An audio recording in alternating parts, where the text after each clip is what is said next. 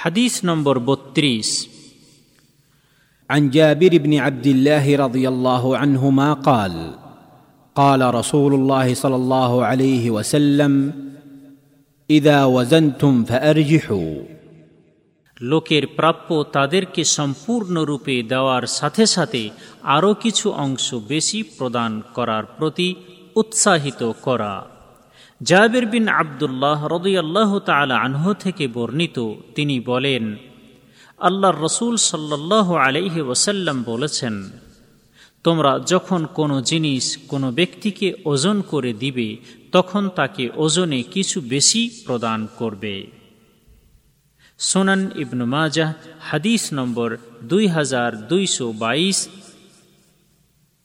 আল্লামা নাসরুদ্দিন আল আলবানী এই হাদিসটিকে সহেহ বলেছেন। এই হাদিস বর্ণনাকারী সাহাবির পরিচয়। জাবির বিন আবদুল্লাহ আল আনসারি একজন বিখ্যাত সাহাবি, তিনি তার পিতাসহ আকাবার রাতে আল্লাহর নবী সাল্লাহ আলহি ওয়াসাল্লামের সাথে বয়াত গ্রহণ করেছিলেন।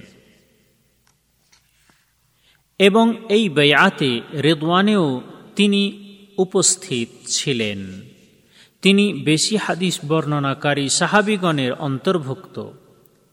তার বর্ণিত হাদিসের সংখ্যা হল এক হাজার পাঁচশো চল্লিশটি। তিনি সন তেহাত্তর হিজড়িতে মৃত্যুবরণ করেন।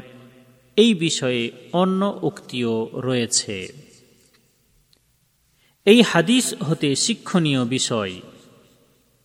এক মহান আল্লাহর সাথে প্রকৃত ইমানদার মুসলিম ব্যক্তির সুসম্পর্ক স্থাপিত রয়েছে। তাই তার মধ্যে সর্বদা বিরাজ করে নেই বিচার ও সঠিক পন্থার নিয়ন্ত্রণ ক্ষমতা। তবে নেই বিচারের বিষয়টির যোগাযোগ রয়েছে মানসিক অবস্থার সাথে এবং সঠিক পন্থার নিয়ন্ত্রণ ক্ষমতার যোগাযোগ রয়েছে সঠিক বুদ্ধির সাথে।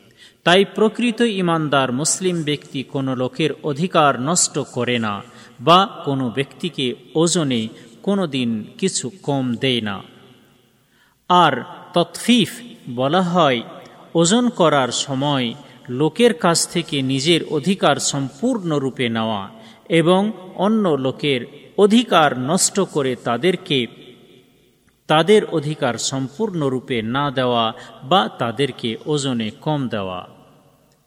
দুই, প্রকৃত ইমানদার মুসলিম ব্যক্তির উচিত যে সে যেন নিজের অন্তরকে উদারতায় পূর্ণ করে রাখে। আর, নিজের ভালো আচরণ ও উদারতার দ্বারা মানুষের উপকার করে। এবং তাদেরকে তাদের অধিকার বা প্রাপ্য সম্পূর্ণরূপে দেওয়ার সাথে সাথে আরও কিছু অংশ বেশি প্রদান করে।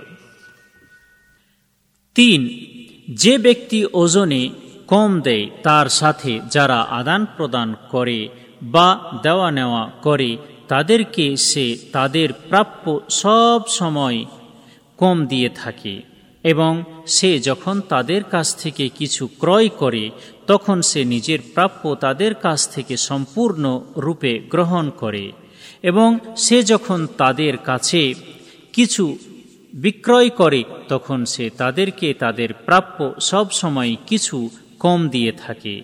কিন্তু প্রকৃতপক্ষে সত্য মুসলিম ব্যক্তি ক্রয়, বিক্রয় এবং আদান প্রদান বা দেওয়া নেওয়ার সময় সততা বজায় রাখে, সুতরাং সে কোনো মানুষকে প্রতারিত করে না বা ধোকা দেয় না।